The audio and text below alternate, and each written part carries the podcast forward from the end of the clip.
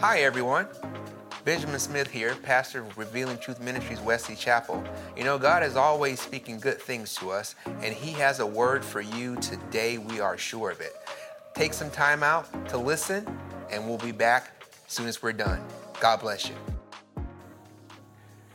All right, family, let's pray. God, I thank you for each and every person here. I thank you that we never take it for granted, this opportunity that we have to come and minister together. I pray that you give me your inner wisdom to speak life into each and every person, and that everybody under the sound of my voice will get something out of the message today they can use. They will be able to use this message and make their lives better immediately. It's in the name of Jesus that we pray. Amen. You know the drill. Lift those Bibles up for me and say this. Say, This is my Bible. I can be what it says I can be. I can do what it says I can do. I can have what it says I can have. Every verse is God breathed, and I aim to live by every word. It is essential to my faith foundation and works to change me from the inside out into the person God created me to be. That is why I shall never let it go. It is reliable. It is the truth. It is divine. It is the Word of God. And it shall forever be to me my Bible. In Jesus' name, amen. You know, I do want to tell you a quick little Smith story. It's a, it's a short one, but it always makes me chuckle because it happens from time to time you know, if you've are married or ever been married or had a girlfriend, you know, or whatever, you know that a lot of times women's clothes are different than men's clothes. Women's clothes have some intricate snaps and zips and whatnot all involved into the situation. So from time to time, you know, my wife will ask me for help. Hey, come and zip this or snap this or get this thing back here that I can't reach, you know. I'm like, okay, that's interesting. They'll make clothes like that, but you know, I'm, I'm, I'm good with that. I'll, I'll help. Well, uh, recently what she did was she had this shoe, and the shoe has some straps and it has a zip thing and everything. And so she says, hey, why don't you come over here and help me with these shoes? I'm like, hey, listen, I don't want to get down there and help you with no, with no, with no shoe. Why you bought a shoe you need help with? What, what's up with that? She looks at me, she says, just think of me as Cinderella. Get down there and fix that shoe. you know what I did? I got down there and fixed that shoe. I'm smart. I'm not, I'm, I'm not dense. Family, today we're going to go after one of those deep, dark places that the enemy likes to hide one of those places that can easily kind of slip your mind as being an issue because it, it lays and it waits so deep and so quietly that you probably never think about it, or most people don't. But we're going to attack that thing today. The series that we're in is entitled Only If, and it focuses on forgiveness as a brief but necessary ref- refresher of where I left off with you last time, I want to tell you that that word forgive has a very revealing origin. If we were to look at that word forgive and its origin, we would identify that its root premise is this. Look at the monitor before you. The root premise of the verb forgive is to give up desire or power to punish. Once we know that root, we can then go from there and extrapolate the meaning of three other nouns. Observe. Those are forgiver, forgiveness, and unforgiveness. Now, the word forgiver is forgive mixed with the suffix er. And that suffix er converts that verb into a noun. And forgiver is one who does the forgiving. But if we were to take the root of forgive and point that toward forgiver and give a definition, we would say that a forgiver is a person who has given up the desire or power to punish someone for their offense. Then we have forgiveness. Forgiveness, the word forgive with that suffix ness on the end becomes a noun. And what that says is forgiveness in general is the state that comes about because of forgiving. But once again, we point back to this root and we can say forgiveness is the state of being free from the desire to punish someone for an offense. Then there's unforgiveness. Now, we talked about unforgiveness last time briefly, but we didn't talk about that prefix there, un briefly on that prefix, un means not. And that prefix, what it does is whatever word follows it, it acts to reverse or to spin the opposite meaning on the word. So, what do I mean? If we have do and we put un in the front of it, we go from do to what? Undo. If we have fold and we put un in front of it, we go from fold to unfold. You say happy, I put un in front of that bad boy, you go unhappy. So if forgiveness is the state of being free from a desire to punish someone, unforgiveness is the state of not being free. Or we can say it this way unforgiveness is the state of being shackled or bound to the desire to punish someone for what they've done. Having gone through that kind of quick overview, I want to talk to you about a very specific forgiveness theme. A little bit oddly, though, I'm going to begin the discussion about that theme of forgiveness by talking about unforgiveness. Look at Matthew. Look in Matthew for me. In Matthew 18, I'm going to be starting in verse 21 what you have is what's commonly called the parable of the unforgiving servant. Sometimes, what you will do is you will look for that parable and you will see it called the parable of the unmerciful servant. But given that we're talking about forgiveness for obvious reasons, I'm going to call it the parable of the unforgiving servant. Starting in verse 21, Peter says, talking to Jesus, he says, Lord, when someone has sinned against me, how many times ought I forgive him? Once? Twice? As many as seven times? Jesus says, You must forgive not seven times, but 70 times seven.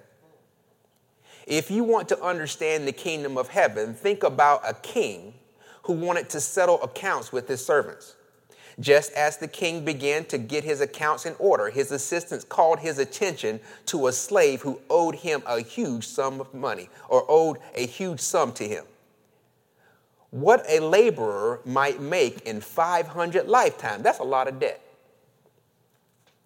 The slave, maybe an embezzler, had no way to make restitution, so the king ordered that he, his wife, their children, and everything the family owned be sold on the auction block.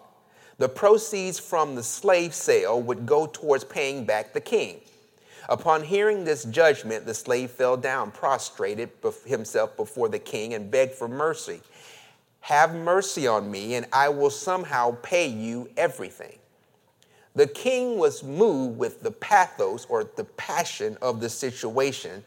So indeed, he took pity on the servant, told him to stand up, and then forgave the debt. Go back to my previous slide with forgiveness and forgiver and all of that stuff. I want you to notice in what we've read, what we've read, all of the different aspects of the word forgive here. When this parable begins, there is a king that's taking account of his business. Suddenly, a huge debt comes to the forefront, takes center stage that this slave has. The king has the desire and the power to enforce repayment. So we can say he has the desire and the power to punish. What does he say? He says, Grab this rascal and everything that he's got, and I want you to auction it off and get me back my money. The slave is like, Oh my God, please, king, don't do this. You know, you see what happened was he's trying to get anything he can to kind of get the king to have some pity on him. And because he threw himself at the king in such a way, what does that king do? That king all of a sudden shifts into, the, into being a forgiver. Because of the way he asked for forgiveness or for mercy or for pity, the king gave up his desire and relinquished his power to punish. The king's heart shifts into a state of forgiveness.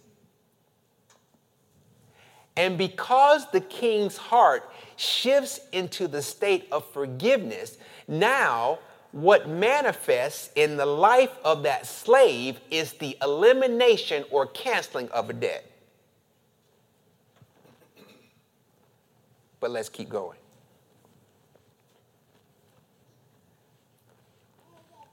Verse 28. But the slave went and found a friend, another slave, who owed him about a hundred days' wages. Pay me back that money, shouted the slave, throttling his friend and shaking him with threats and violence. In some translations, it says that that slave grabbed his friend by the throat. I'm talking slave better have my money. Just grab him by the throat. Verse 28 But the slave went and found a friend, another slave, who owed him about a hundred days' wages. Pay me back that money, shouted the slave, throttling his friend and shaking him with threats and violence. The slave's friend fell down prostrate and begged for mercy. Have mercy on me, and I will somehow pay you everything. But the first slave cackled and was hard hearted and refused to hear his friend's plea. He found a magistrate and had his friend thrown into prison, where he said, You will sit until you can pay me back. Go back to my slide again with those three words. As this parable unfolds, you have this first slave, let's call him slave A. First slave overseeing a situation similar to his own. That slave overseeing this situation has an opportunity to be a forgiver, but he elects not to be so. Instead, he retains the desire to see this other slave, his friend, his fellow slave, call him slave B. He retains the desire to see that slave punished because of the debt. As a result, what does he do? He exercises that power that he has by grabbing that slave by the throat and guess what? Having him thrown in prison. Here's what I want you to note I want you to note that the unforgiveness in slave A it materializes enslave B in such a way that he doesn't simply put him in prison, but it materializes in that it halts his present and obstructs his future. Go to the next slide. When you're dealing with unforgiveness, family, unforgiveness, it halts one's present, present,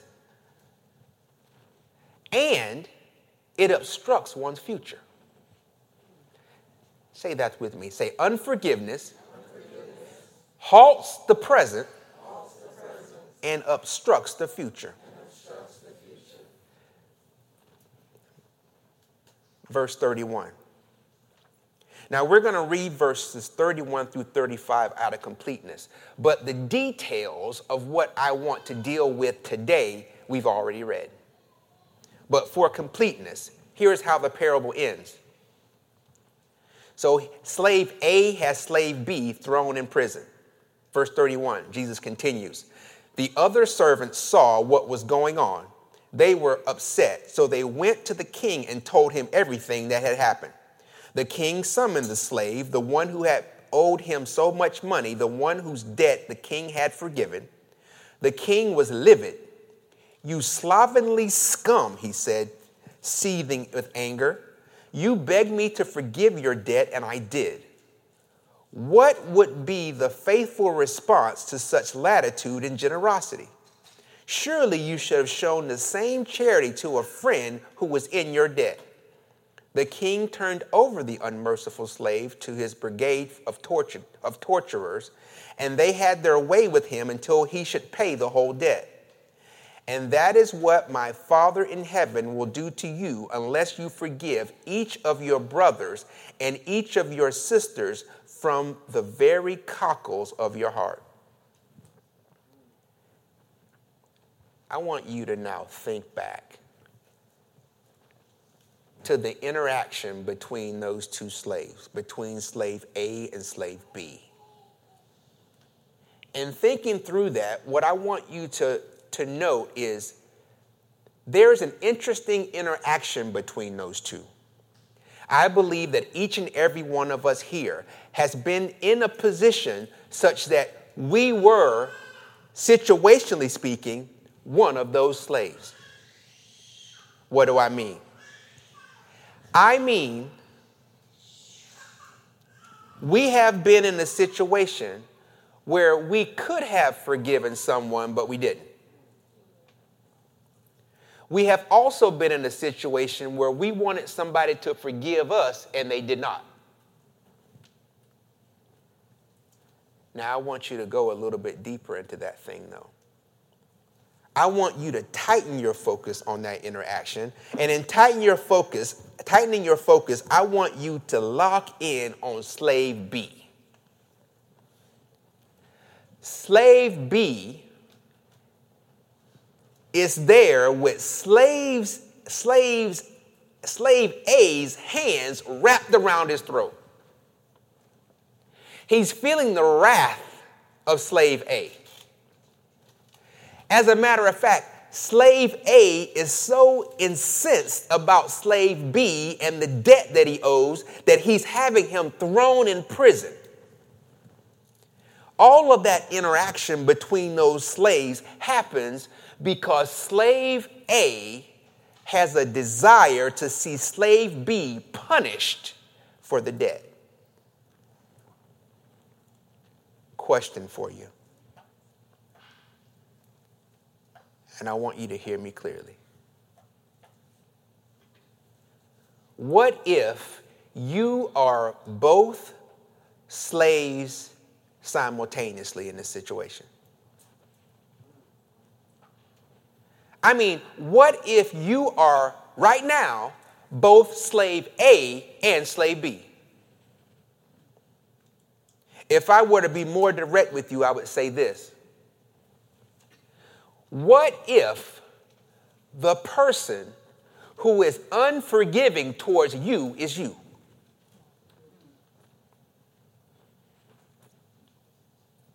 What if the person who is unwilling to forgive you is you. Loved ones, the subject I am broaching today is the theme of forgiving yourself. My guidance to you, if it applies, is for you to release yourself from the desire to be punished from something you did in the past. Free yourself from the feelings that you should be punished for something that you're holding against yourself. If I were to take what I'm trying to present to you and put it in the three words, I would say, You forgive you. And I want you to take that thing and I want you to personalize it. Keep in mind, you absolutely positively may not be in this position right now. You may feel as if you cannot forgive yourself right now. But what I want you to do is, I want you to say it out loud so that you can hear you say it out of your own mouth in your own voice. I want you to personalize it. Say, I forgive me. Say it one more time. Say, I, forgive, me. I'm going to tell you something. If you were to research the subject or the theme or the topic of forgiving yourself, what you would find is there are a large number of very influential, very renowned individuals and organizations. I'm talking about world renowned people and organizations that contend the Bible does not establish a framework for a person forgiving themselves. They, contain that the, they contend that the Bible does not talk about you going around forgiving yourself. Now, they agree that the Bible does establish a framework for God forgiving man. And they call that vertical forgiveness. At least one of the persons called it vertical forgiveness. They also agree that the Bible establishes a framework for mankind to mankind forgiveness. The reference to that was horizontal forgiveness. In other words, one person forgiving another. They also was very adamant and made it especially clear that God and God alone is the only one with the power to forgive sin. As for the topic of forgiving yourself, though, in their view, they assert that it's I'm going to use the word unbiblical. That's their contention. Admittedly, the people who write all the stuff that I read in the different Christian articles and the different, uh, you know, Bible commentaries, those people are considered by most to be Bible scholars. They're considered Bible scholars. And I'm going to tell you, if you put me in a room with those people and put a Bible on the table, those people will probably pull out perspectives out of that Bible that I ain't never seen before in my life. But having conceded that, though, family, I have lived out of my Bible for some 30 years. Not just read it, I've lived out of it. And I have yet to come across an aspect of life that, under the guidance of the Holy Spirit, my Bible has not addressed. Never. I contend that forgiving yourself is a thing.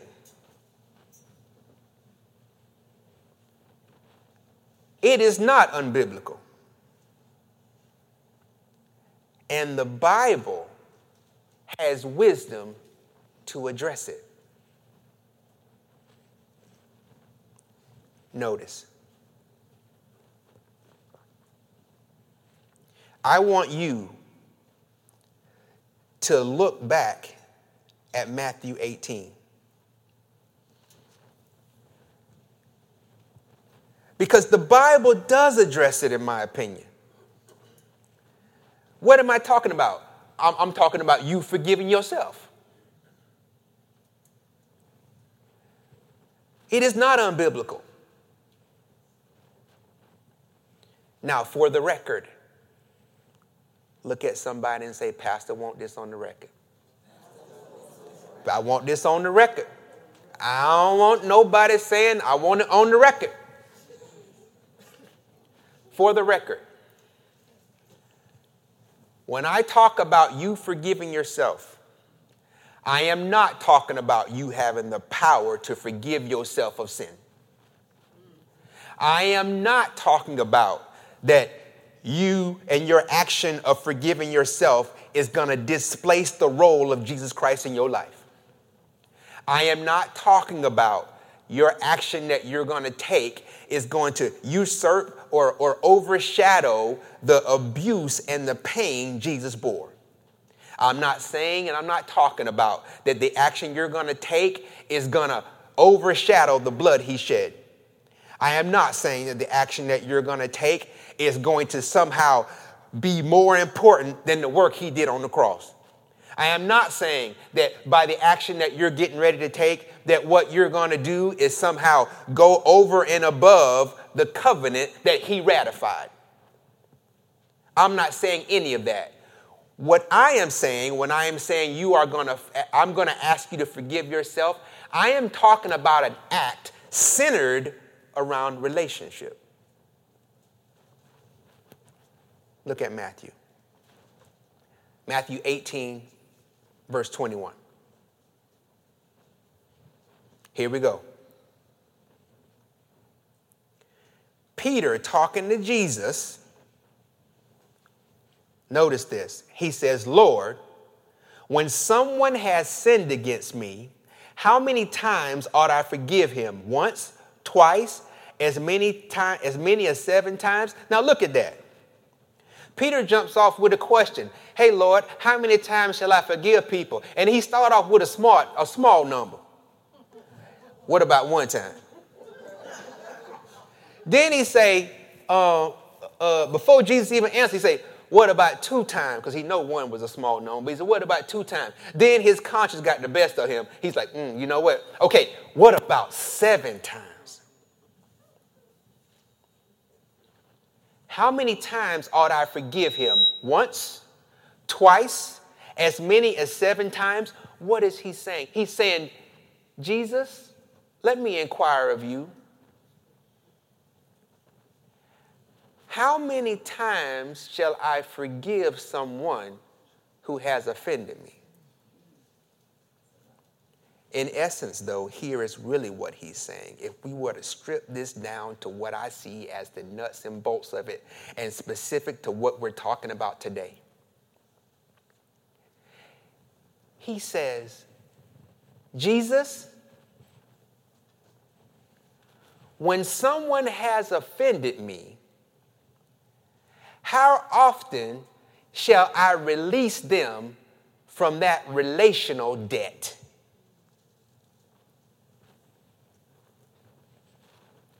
Jesus,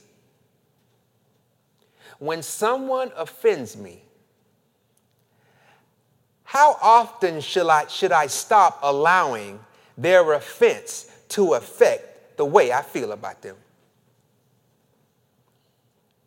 Jesus, how often shall I stop allowing their offense to affect the way I treat them? How often, Jesus, should I stop allowing their offense to affect the way I talk about them? Jesus, when someone has sinned against me or done something offensive, how often should I stop allowing that offense to affect, you know, the way I talk about them? The way I treat them, the way I think about them. Hey, Jesus, how often should I stop allowing that person's offense to affect my willingness to do something for them? Jesus, how often should I stop allowing that person's offense to be my justification for putting that person into emotional prison? Jesus, how often, because I want to know, how often shall I relate, release that person from a relational debt that I have established on their behalf because of their offense? Jesus, how often shall I clear my relational account from relational debt? This is talking about release from relational debt. It is not talking about the power to forgive sin.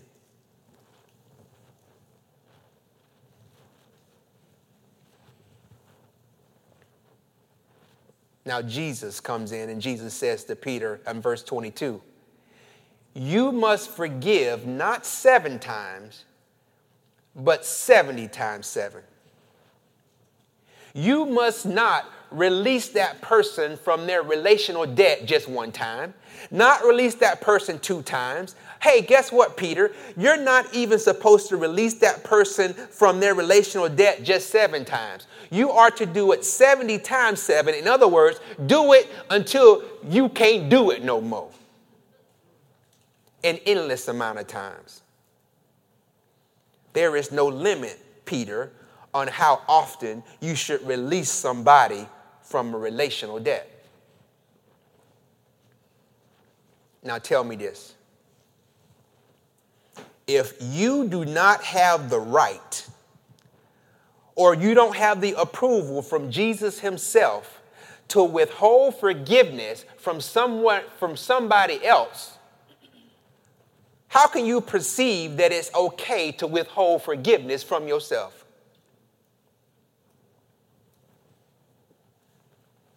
It doesn't foot. It doesn't make sense. Once again, we are talking about relational debt. We are not talking about the power to forgive sin, but you do have the ability to wipe a relational debt clean. Hey, a scholarly, a very scholarly Pharisee asked Jesus a question once. He asked Jesus to tell him what is the greatest or most important commandment. That account goes like this it's in Matthew 22, starting in verse 33 out of the Living Bible. The crowds were profoundly impressed by his answers, meaning Jesus' answers. Jesus was dropping wisdom on folk. The crowds were profoundly ex- impressed by his answers but not the Pharisees. When they heard that he had routed the Sadducees with his reply, they thought up a fresh question of their own to ask him. One of them, a lawyer, spoke up Sir, which is the most important commandment in the laws of Moses? Jesus replied, Love the Lord your God with all your heart, soul, and mind. Soul and mind. This is the first and greatest commandment. The second most important is similar Love your neighbor as much as you love yourself. All of the other all other commandments and all the demands of the prophets stem from these two laws and are fulfilled if you obey them. Keep only these and you will find that you are obeying all the others. Family, the Bible says that you are to love God with all your heart, your soul, and mind and love your neighbor as yourself. Tell me,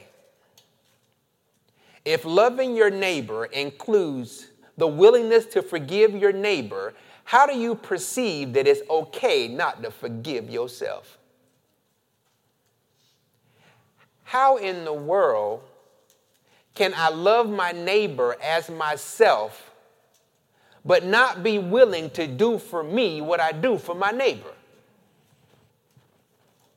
Look, love your neighbor as much as you love yourself.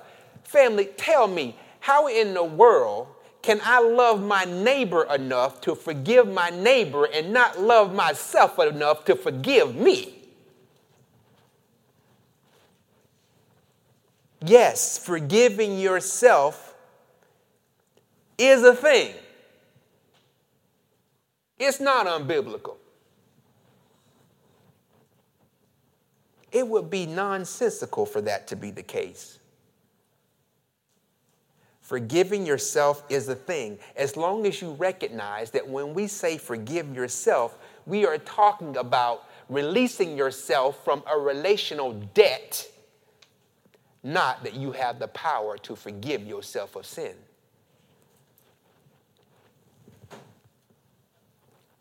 Do you get that?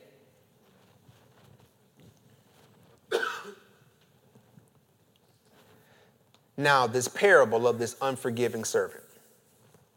You know, this parable, family, it provides us a good picture of how sometimes we can be towards others as well as how we can be sometimes towards ourselves. And when we are, gosh, when we just won't forgive ourselves, the verdict that we're putting down on ourselves is the verdict of punishment.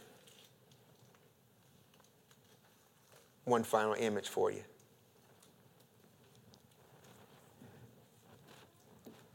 This, loved ones,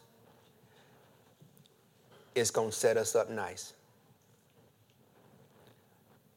I want you to let this image tattoo itself in your mind and let's break down the meaning. Relationally speaking, when you are unwilling to forgive yourself, when you view yourself in the context of whatever that was, whatever that thing that you view was offensive, when you view yourself in the context of the offense, you do not like that you. The you that you see in your mind's eye, the you that you see in the context of whatever that was, you do not like that you. And because you do not like that you, you justify that punishment is warranted. As a result, you put that you in emotional prison.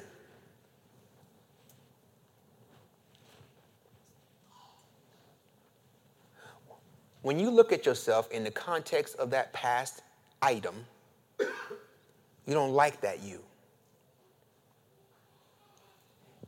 You put that you in emotional prison. Here is the tragic part, though. You cannot put that you in emotional prison without locking up you.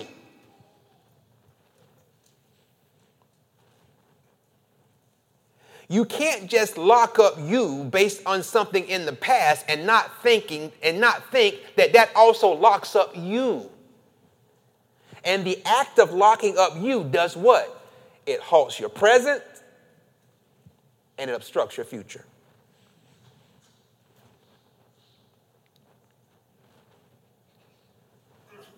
When you don't forgive yourself.